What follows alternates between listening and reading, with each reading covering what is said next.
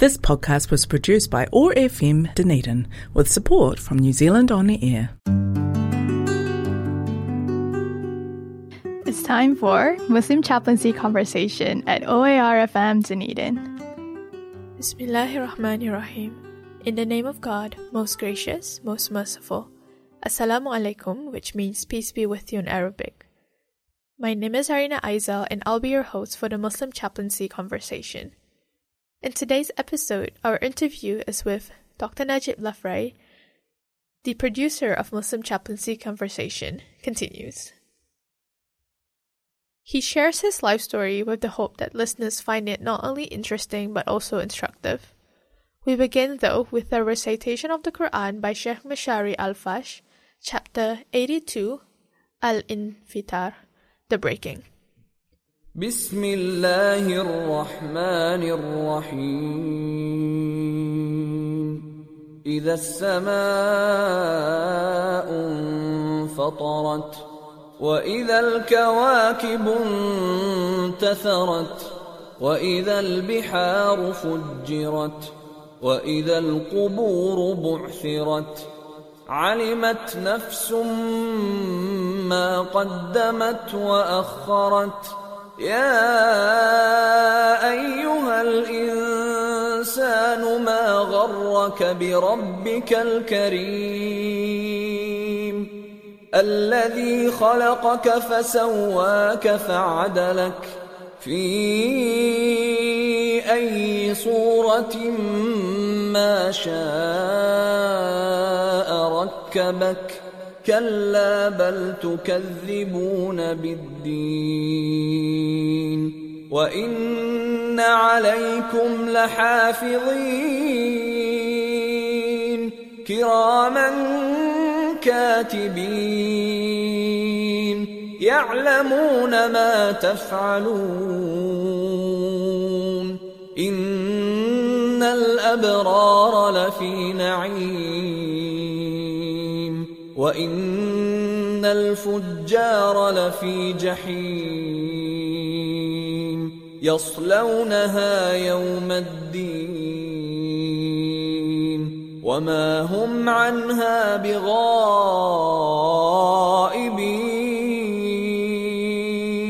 وما أدراك ما يوم الدين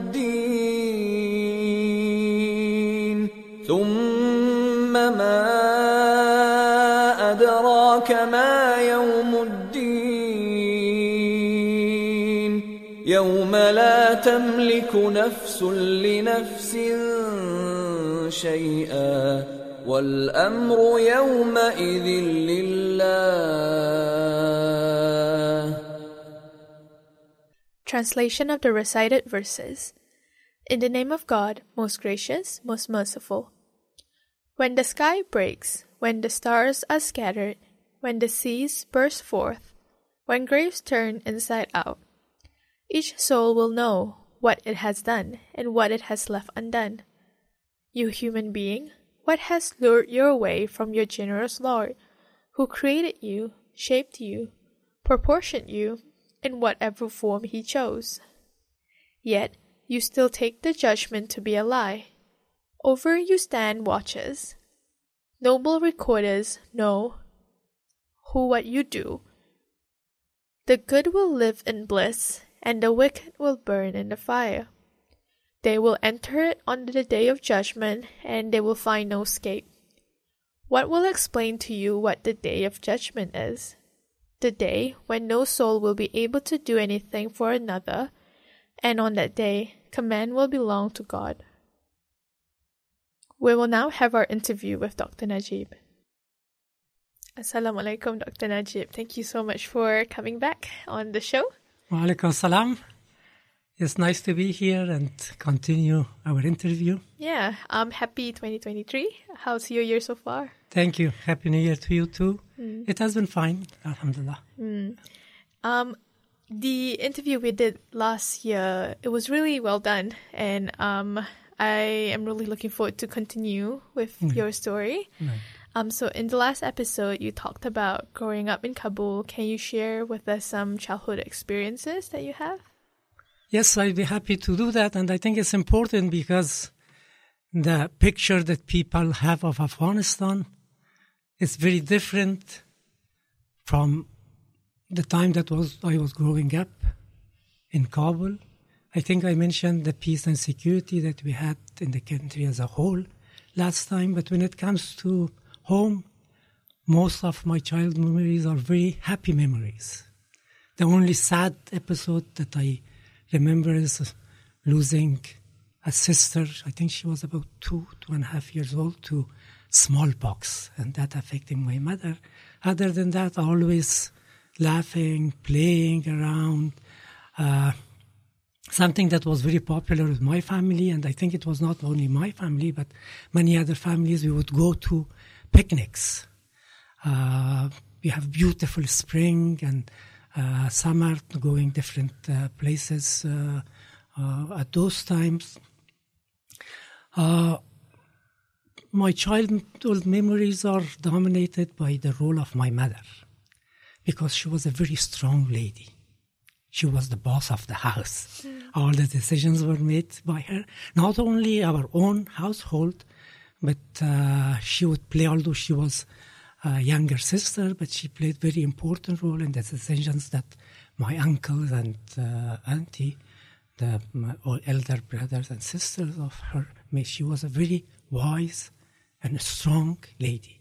So she played a very important role in my life. And something that I think is probably not politically correct to mention, when uh, the bill for anti-smacking bill was passed, I was a bit sad because I got a lot of beating. Yeah. But I'm very happy about those beatings. I'll give you just two examples. One, I was probably three years old, three and a half years old. I still couldn't um, clean myself, wash myself. So we had uh, the um, son of my uh, father's cousin was helping us, and I remember uh, he was washing my face, and soap, soap got into my eyes, and I used a swear word. Not not really dirty swear word, but you know, may God curse your father or something as well. Okay. And still, my eyes were with that soap that I something hit mm, my face, you know, as if there was a mm, uh, lightning hitting me. And you can't see. I can't see. And it was my mother. And believe me, still, ask anyone that knows me. I've never used a swear word. Not even that word that I mentioned for, to him. So it was so effective from that point on. Probably people don't have any problem with swear word, but I, for that some reason, for that reason, probably I do have some uh, problems and never, I never used it. Or another example, I, last time I said that uh, when I was uh, not praying and my a- mother asked, have you prayed? I would say no and get up. And the reason I think was because she had caught me lying earlier. And one episode that I remember clearly, I think I was in year seven, probably I went 13, 12, 13 years old. Uh, after school, some of my, my friends, they were going to eat some Afghan delicacy. And they invited me to go with them. So I went and we ate and went home. And then when we were eating lunch, my mother said, why are you not, eating, you're not eating properly? I said, uh, I'm not sure. I know you don't have uh, appetite today. So it just passed. And another thing that shows how close knit the community was at that time. It happened that one of our neighbors saw me with my classmates in that uh, restaurant. And he came and informed my mother. So my mother asked me, uh, You didn't eat. Why? What was the reason? I said, I told you I would. Didn't you go to such and such place and have such and such a thing? I said, Yes, I. I'm sorry. And then she got my father's belt Oh, and no. hit me so hard. And I always pray for her, and I'm, I'm always thankful to her. You know, so that that you know, mm, uh, mm, some people might consider it something negative, but to me it has been all positive. Uh, another mm, story that it, will take us very long to share more, but just something else that uh, comes to my mind is uh, I'm not that comp- I don't see myself very competitive nowadays. But I remember when I was year seven and eight, uh, one of the newspapers in Kabul they had a section for the children, and that children's section uh, had some puzzles. And if you answered the puzzle, they would publish the list of those who had answered correctly in the order that they had submitted their answers. So I remember running as soon as the mm, newspaper was out to get that and to mm, answer the puzzles and then go. Sometimes I go there and already the office is closed. So I put my answers under the door for them to get it the next morning when they come. So and uh, that uh, I, also had uh, an interview with that, a small interview, and they published my photo with that interview. And my mother, may God bless her, I remember in 1990s we were in Kabul. Still, she had kept that uh, interview for 20, 30 years. So a lot of very happy childhood memories. There's so much um, good memories that you remember, which is good. You know, that's the Kabul that you want to remember. Yes, yes, the Kabul, as I said, it was very different. I remember going outside uh, for picnic and all the families coming there. Uh, there was, mm, we have a kind of tea called Argawan. People go for that in around Kabul and uh, very happy, everyone happy. They didn't have, mm, the rich people were very mm, uh, small, but the majority of people, they had enough to eat, they have enough to enjoy life. So that was, mm, and very, very hospitable. People around the country, very hospitable. Yeah. Um, more questions from the first interview that uh, we had was um, you mentioned joining the Islamic movement against the Soviet invasion and living in Pakistan uh, in the early 1980s. How would you describe the living conditions uh, during those times as compared to? Uh, very difficult. Remember, I was in Hawaii, studying in Hawaii. And I think if Hawaii is, in a way, paradise on earth, because the hottest, I'm not sure if climate change might have brought some changes, but at that time, the hottest it got, you didn't need a fan.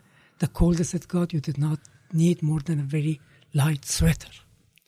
So going there to Pakistan, the first year especially was extremely difficult because I remember there were days that uh, official TV would say that it was 45 degrees centigrade.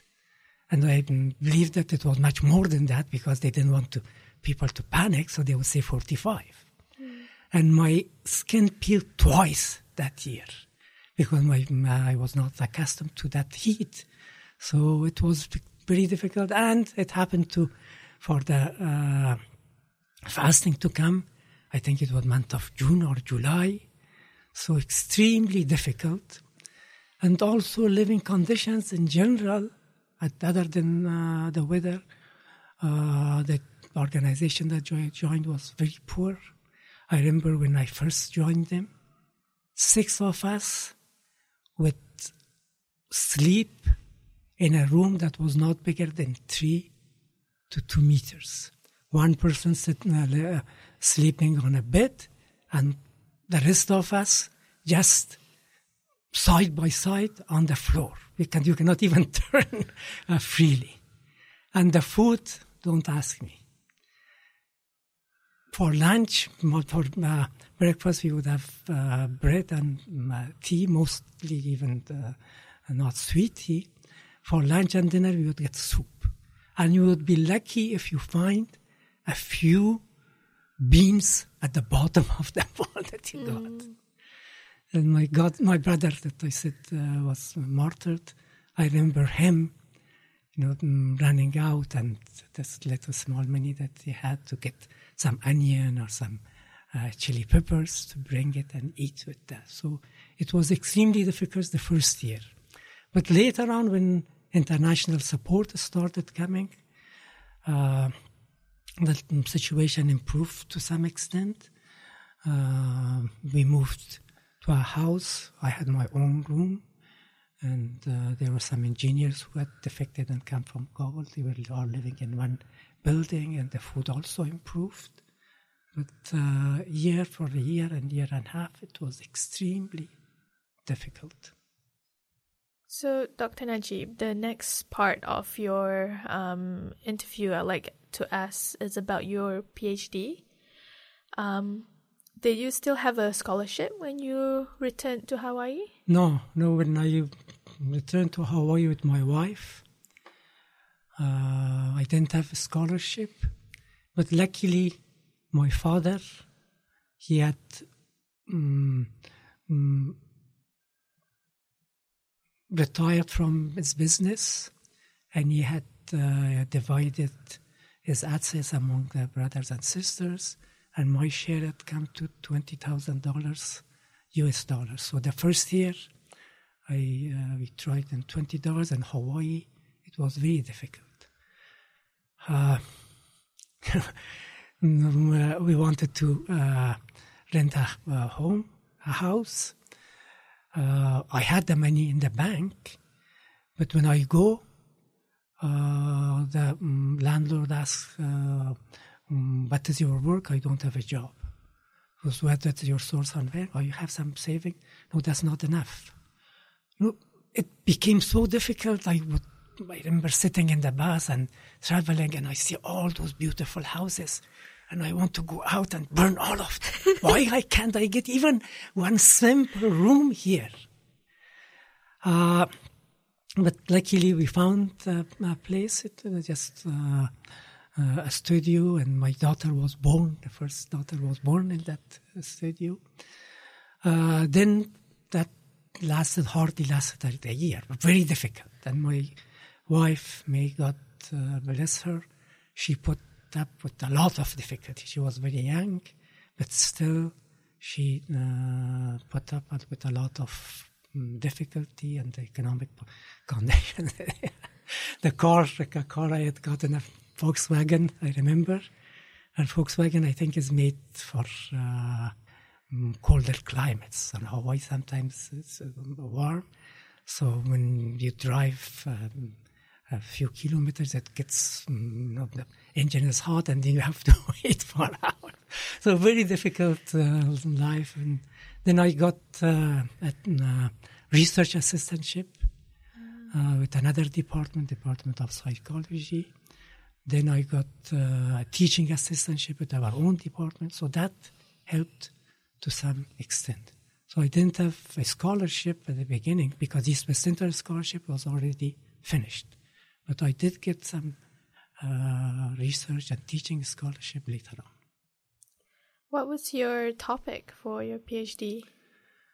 Uh, the first topic, I'm not sure if I mentioned last time, it was foreign aid to Afghanistan, which I couldn't get enough data.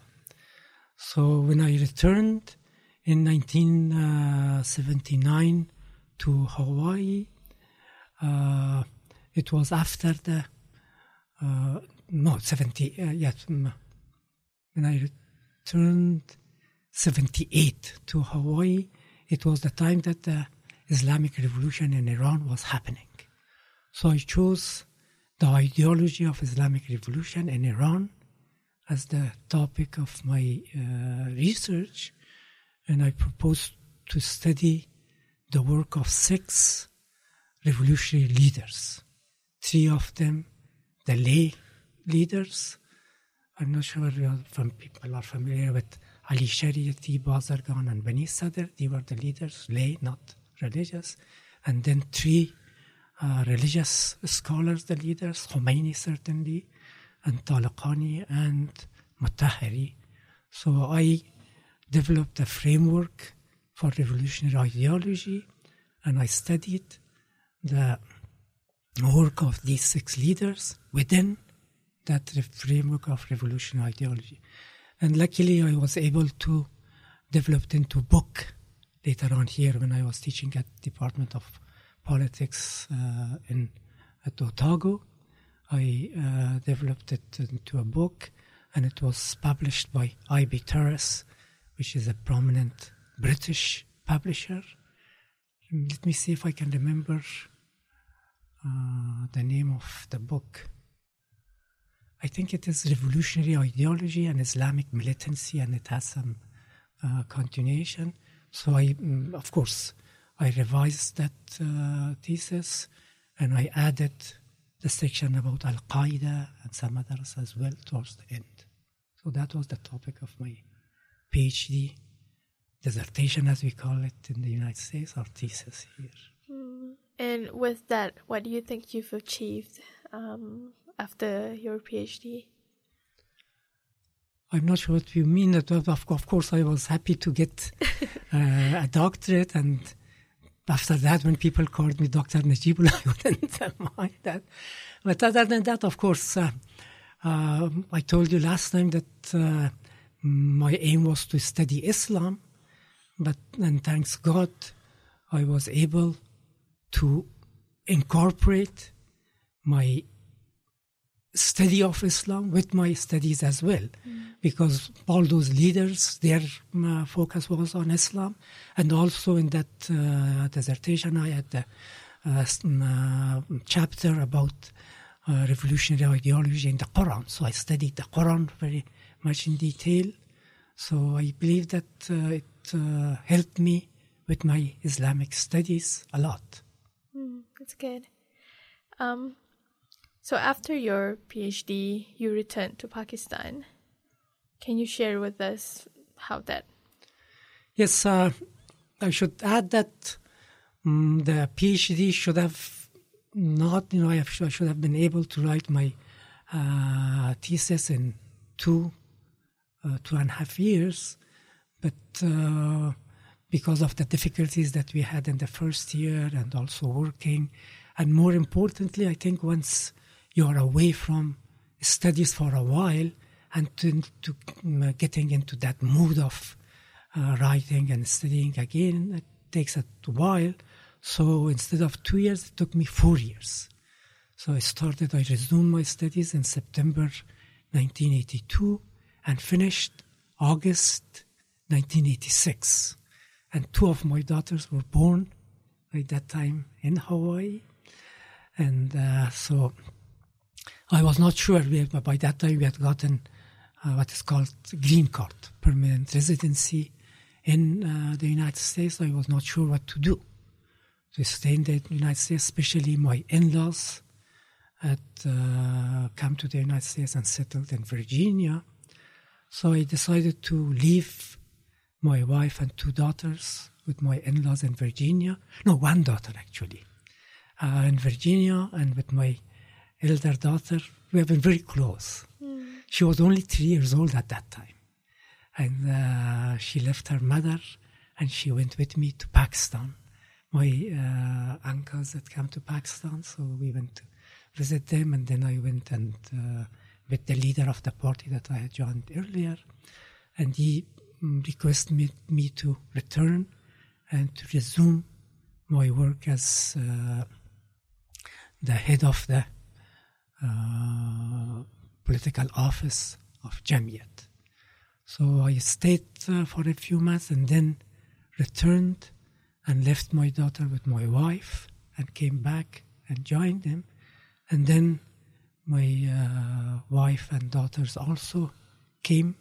So we were living in Peshawar and I was appointed as at that time the head of the political office in 1987 and also a member of the executive council of Jamiat, the head of different departments. I think there were 10 or 12 of us.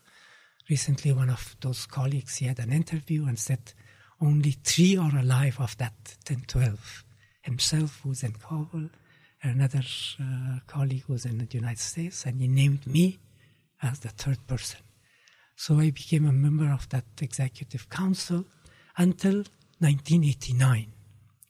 In 1989, you may or may not know that the Soviet withdrew, so the Red Army withdrew from Afghanistan. And when they were withdrawing, there was a council of uh, the resistance, both uh, the, um, uh, the, the parties that were in Pakistan. They had uh, a meeting in Rawalpindi, which is near Islamabad. I was a member of the Jamiat uh, team in that council, and Rabbani appointed me the member of a smaller committee, which was to come with a formula. We came with up, up with a formula, but I must confess that it was mostly the Pakistani intelligence who played a role in that formula rather than us, because the leader of that group is now, his son is the Minister of Interior in Afghanistan now. He had very close relations with Pakistani intelligence, and I remember him disciplining. We were not supposed that, that how many of us were there? I think two from each party, 12 or 15 of us. We were not supposed to meet anyone. We were all secluded from everyone to come up with a formula. But that, our chairman would disappear for several hours, and when he returns, he comes with new ideas. Where did he get these ideas? I think it was clear. So, um, uh, and as a result of that, a government in exile was formed. And Rabbani appointed me the Minister of Information in that government of exile. So I built information ministry in exile from scratch. I remember going to the uh, charters of at least five or six, mostly from the region, and also some European countries, their ministries of information, and try to come up with something. So uh, I believe we um, managed to perform the duties that were, we were given, and the rest of the government uh, became dysfunctioned uh, after a year or so. But ours, since it was related to media and information, we continued until we went to Kabul. Did you have a lot of support when you were in that role? Uh, we um, had some support. Uh, United States was helping at that time, and uh, um, so I think um, it, it, was helping the government as a whole. So we, I think, we um, enjoyed their support as well, uh, and also the different parties that in, that introduced uh, different personalities to be members of that, that uh, leadership of that uh, ministry. I think they sincerely cooperated. So I, I, I, will say that yes, I did have support, and especially uh, Rabbani. You know, it was very strange for him to appoint me and another colleague uh, as that minister, minister, I think he was minister of mine, Ishan John, Ishan John, because both of us didn't have any military support inside Afghanistan, didn't have any tribal um, base. He did it just because of our education, our knowledge. So he was a great uh, man, although as human beings we all have positive and negative, and Rabbani also had his negative aspects that I think he valued knowledge and education. So I enjoyed his support as well. But unfortunately, there were others within that uh, government which tried to uh, sabotage the government as a whole. I don't want to name now, although there is no problem naming, but I remember the member of one of those parties once, he was also a minister, telling me, okay, I'll, I'll say, it, it's, it's Hekmatyar. Hekmatyar, Gulbuddin Hekmatyar is in Kabul now. Uh, he was foreign minister. And I would argue with him in cabinet meetings sometimes. I remember a member of uh, his uh, party was a minister, Ali Ansari. Once he coming to me and saying, saying Dr. Najib, I want to advise you something. Please be careful in um, your arguments with Hekmatyar because he's very dangerous.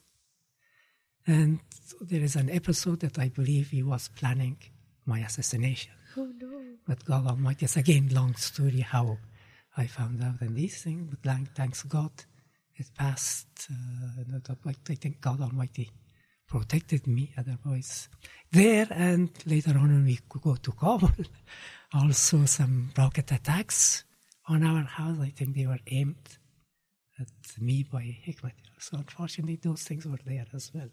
That's the dark side of politics. Right. I, mhm. How was your family when you were there? Uh, in this this time, I think it was not bad. Uh, my uh, brothers, uh, two brothers, were there in Pakistan, so all of us had uh, uh, rented a small house, and my mother will come from Kabul and uh, stay with us. So um, all of us being in a small house, it was a bit difficult, especially for our wives. But uh, it was not bad, alhamdulillah. It was, it was good. That's good that you had family as well Right, on yes. top of all Right, that. yeah, mhm. How long were you in that role for? Yeah, ma, I remained as the head of the uh, political office until we went to Kabul. Uh, with the Ministry of Information, but in the Farsi we would call it Dawat and Irshad.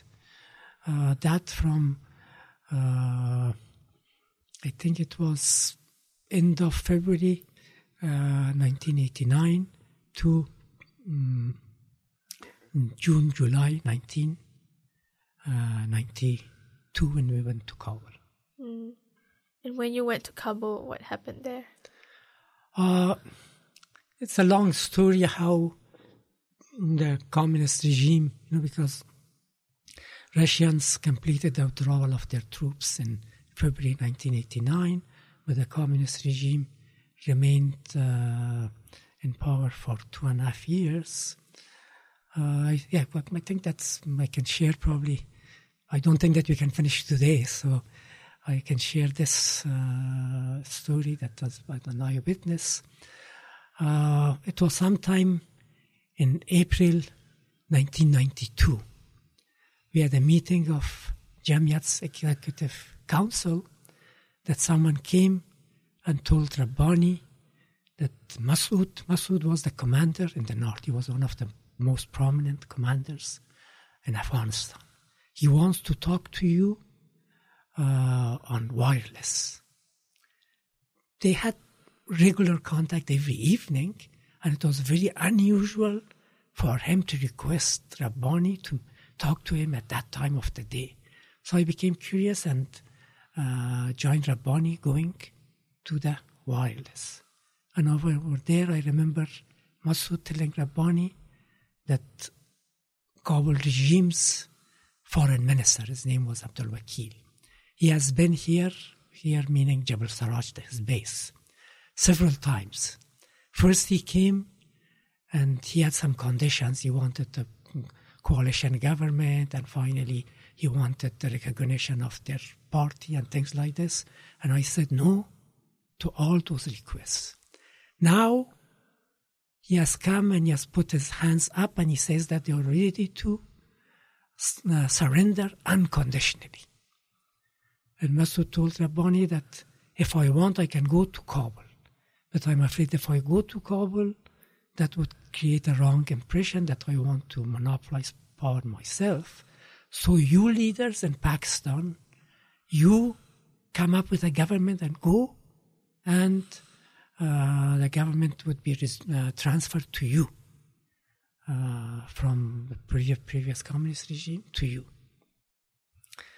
And that was a disaster for the resistance or for freedom fighters because no one was ready for the day after. We were all focused on fighting. What happens? So there were a lot of meetings, some international prominent Muslim personalities joined, and also uh, I'm sure Pakistani intelligence tried to play some role. But I believe the final formula that they came up with was thanks to one of the uh, resistance leaders, uh, Ustad Sayyaf. He came up with a formula which seemed beautiful, on the paper because it took care of the demands of different parties. Someone will go, the, uh, uh, will go the head of the uh, Transfer of Power Commission to Kabul for two months, and then the government would, Rabbani would form government for four uh, months, and then there will be a council of uh, prominent personalities to decide on a government for a year and a half, and there would be elections at the end of that. And that took care of everyone's because someone wanted elections, someone wanted the commission of prom- prominent personalities, and things like this. But unfortunately, in uh, practice, it proved disaster because, first of all, when uh, Mujadidi went as the head of the um, Commission for Transfer of Power, he thought of, of himself as the head of the government. So he made appointments and he made decisions that we could not undo for coming to three years. Uh, so, yes, uh, that was in April uh, 1992. Uh, I didn't go with Rabbani and others in a caravan, but I went with my family in a um, transport, military transport plane to Kabul uh, airport, and there we went to our house in Sharanau, where my mother was living. So, uh, and after a few months, uh, I was appointed as the Minister of State for Foreign Affairs. And that was the second highest position in Foreign Ministry because they had divided different ministries among them, among different parties, and Foreign Ministry was the share of another party. So they decided to appoint me as the second to that minister, since there were already deputy ministers. And interestingly, one of those deputy ministers became very famous later on, Hamid Karzai. He was the first deputy minister, so I was appointed higher than him and lower than the minister as Minister of State for Foreign Affairs. Hmm. What were the policies of the new Islamic government? The policies of the new Islamic government was sincerely that we wanted to have good and close and friendly relations with everyone. But unfortunately, that was not good enough for certain countries. Because Pakistan, they had supported the freedom fighters and also the refugees for 14 years, and they believed that they should play the role of the big brother. I was in charge of, you know, let me mention this aspect first. Uh, as I said, I was the second in charge, but after uh, less than a year, when fighting started in Kabul, the minister he left, and I was in charge of the foreign ministry for three and a half years or so. I was the first person in the foreign ministry. So in that role, I can tell you sincerely that he wanted very close relationship with Pakistan, but that, that was not good enough for them. I remember we saying that we want to open a new chapter in our relations with India, and you might be aware of traditional animosity between Pakistan and India over Kashmir. And Pakistanis were furious. How can you say that you want to open a new chapter with our enemies? We are your friends. So this is why, you know, they plotted when um, the fighting that happened in 1990s in Afghanistan, and unfortunately, was mostly focused uh, in Kabul. You know, the rest of the country, about 70% was destroyed during the Soviet invasion. Kabul was the only city that remained rather intact. But unfortunately, that was um, half of Kabul was destroyed during what people call civil war or internal war, but I call it imposed civil war. Because if it was not for Pakistani support, first for Hekmatyar and then for Taliban, the resistance would have been able to come uh, to some kind of understanding among themselves. But unfortunately, that uh, support they wanted to bring Hekmatyar uh, to power, that gave opportunity to others to also start fighting against the government. And interestingly, Hekmatyar was appointed as uh, foreign, uh, uh, prime minister, and he assumed prime ministership for a while. I was minister of uh, foreign affairs and that. He would not come to Kabul. We would go to S base for cabinet meetings, that kind of. So, uh, yeah, that uh, foreign uh, policy was probably that's one of the few, um, few, few or the only time that the government sincerely wanted to have um, completely independent foreign policy. And that unfortunately was not acceptable to anyone. United States, they started, uh, stopped their support, even did not open their embassy. Uh, Saudi Arabia were, uh, was unhappy with us because we had uh, good relations with Iran. Iran, probably I can share some stories about Iran. Uh, they were supposed to be close to us. But I remember they, they were supporting certain uh, parties, and one of those parties was in war with uh, the government. And I remember Iranian uh, ambassador coming to my office and saying that if Masoud decides to attack, his name was Mazari, the leader that they were supporting, Mazari, Iran cannot remain uh, indifferent. And I was really angry and I just answered them, but I was not military man.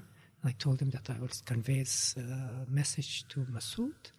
And when I told, told Masoud, he was really furious and said, I didn't have any plans against that man. But now if I don't do anything, Iranians will think that I didn't do it because of their threat. So I have to do something. So this is why he took action. Or I remember uh, Iranians wanting to have uh, a consulate in uh, Bamiyan, central Afghanistan. What's the need for that? I opposed it. So that is, you know, we, unfortunately, none of the countries, neither neighbors nor far countries, uh, certainly not Russia, because uh, Rabbani raised the possibility, uh, possibility of asking reparation, you know, that the war damages for what the Soviets had done in Afghanistan. Russia was inheritor to Soviet Union. So no one was happy with us.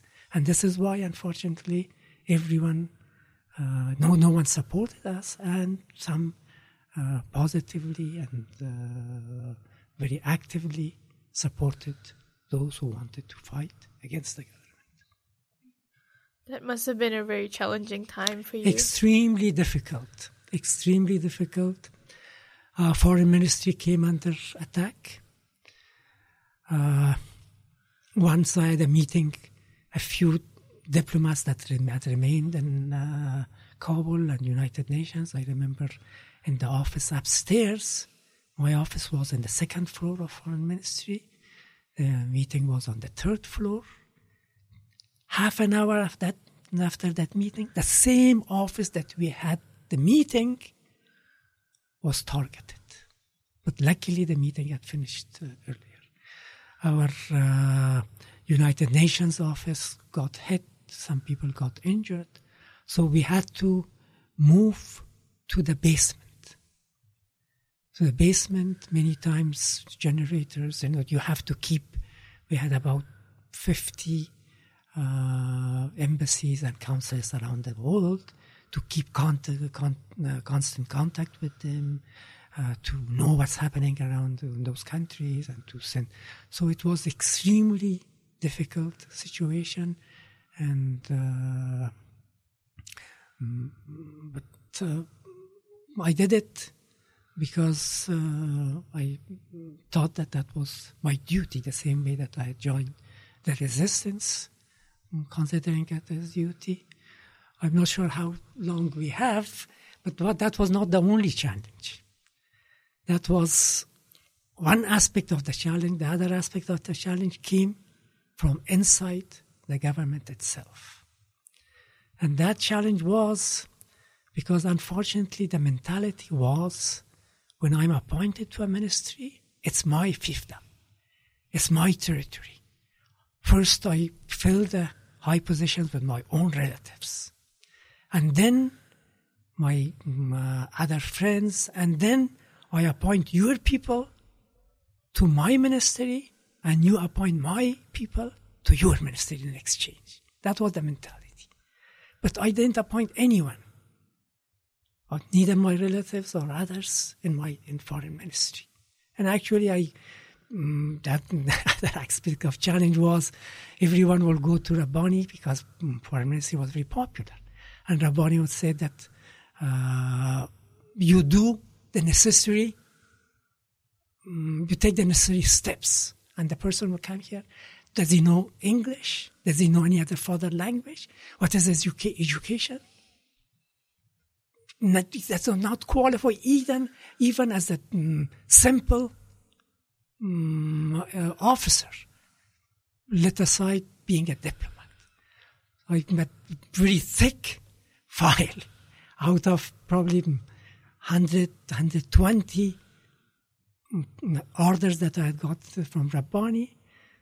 I would get them and then go and tell him, uh, Ustad, I'll call him Ustad. Ustad, you have said this person, but he's not. Okay, leave it. Just keep it. So he would not disappoint that person, but put the responsibility on me, and everyone would be. But out of probably 15, 20, I have to agree with such requests, one of such. And the same request came from my colleagues. The other problem was that diplomatic passport. Everyone wanted diplomatic passport. I had that uh, duty to mm, see whether the person qualified or not. Service passport or foreign trips, if you want, wanted to go, you know, different ministries. So I was an obstacle against all these. Once I remember it was towards the end uh, last year of our being in Kabul. I was in Saudi Arabia, and when I returned, I learned that my cabinet colleagues they had written a request to Rabbani that uh, Dr. Lafraie, uh, he seems to be very qualified for Ministry of Education. So I, we believe that it's better if you uh, transfer him to Ministry of Education and appoint such and such person as Minister of Foreign Affairs. And Rabbani, as you said, he's not here now, so let me let him come. I'll talk to him and I'll, I'll see. And when I went, I was told, what is this? Just leave it. Leave it. That, that's, that's. So this is, you know, and towards the end, it had become so difficult. I remember uh, in our house, I was in the second floor and walking uh, towards, you know, the down to go the stairs and walk and go to the ministry, as if there's a heavy load on my shoulders. And I would carry, try to carry myself to uh, go to work still do you want to leave? What happens if I leave? So it was a very, very challenging time. Yes. And uh, so a lot of things to say, but I don't want to yeah. lengthen the interview too much. Mm, it must be hard to find people you can trust. Exactly, exactly. Yeah. Unfortunately, very close persons that uh, they they they mm, were unhappy because of the things that were happening. Mm. How were your living conditions while you were there? How was your family?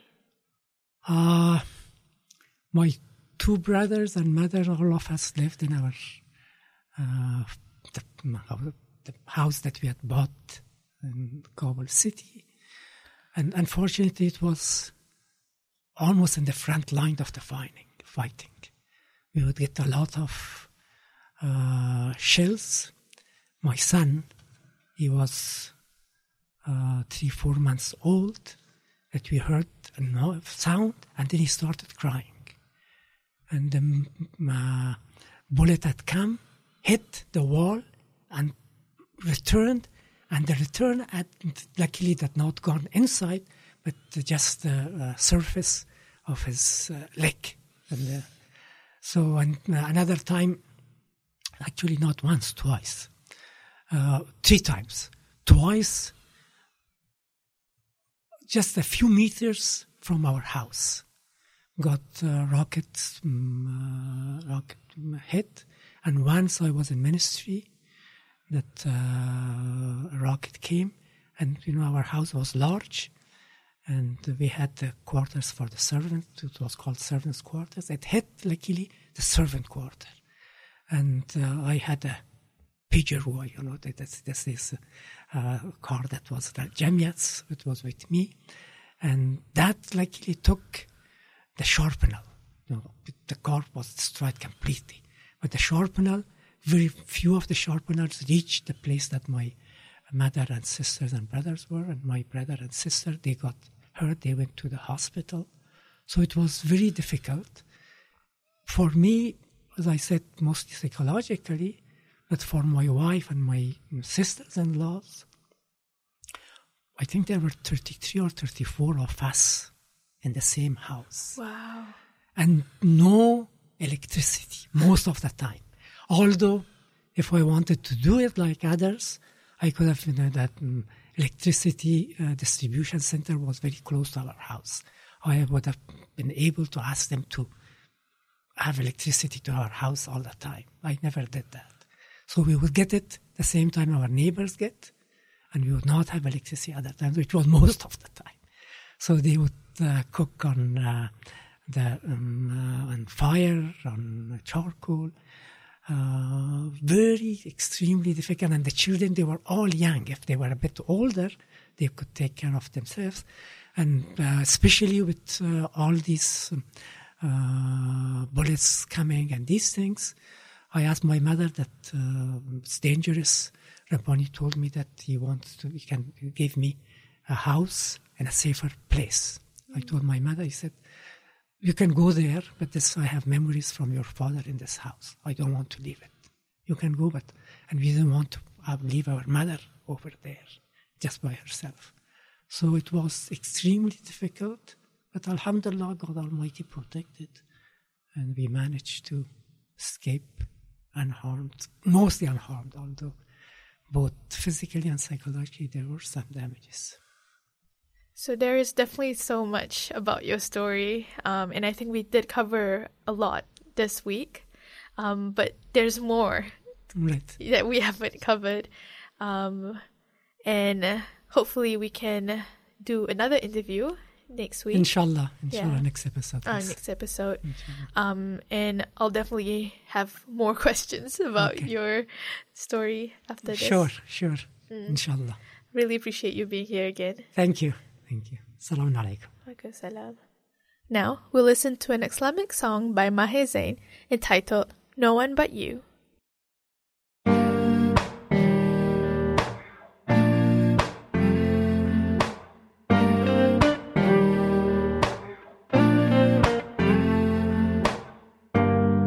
Many times in my life I have been down. And at times I just feel like I'm drowning. People see me and think that I'm so strong. But if only they knew that I'm hurting. Even when life is so hard, never will I forget you.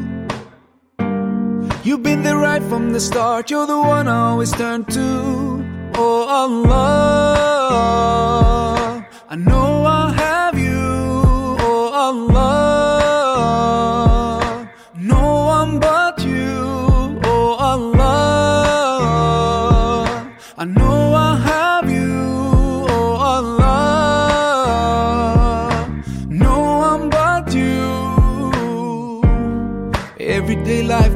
complicated.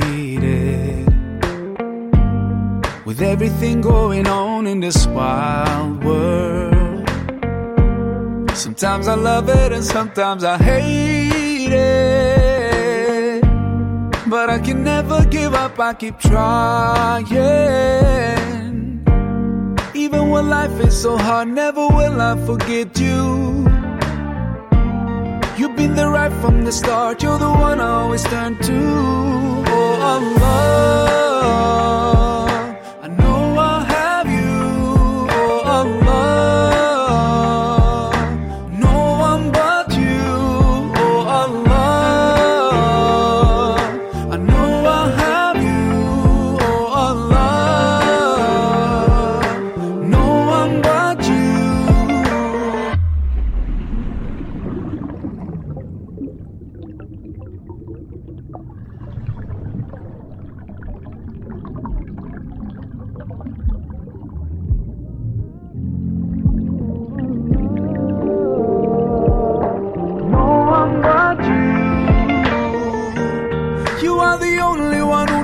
deepest cries. You're there when I need you.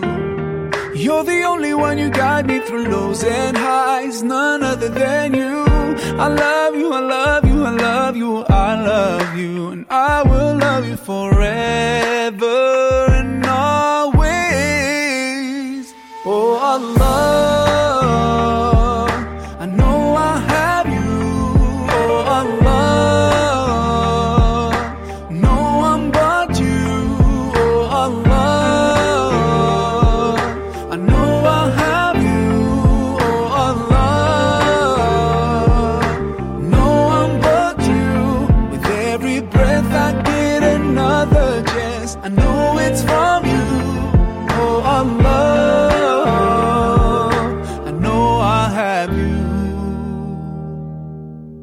is the end of our program today. Thank you for your time. Special thank you to OARFM for facilitating the production of this program.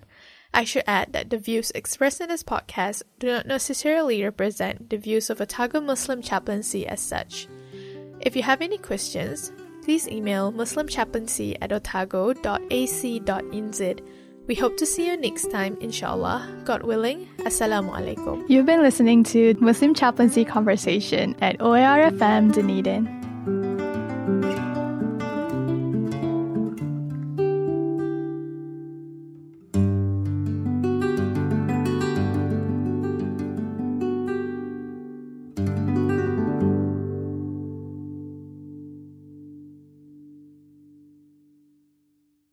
This podcast was produced by OARFM Dunedin with support from New Zealand On the Air.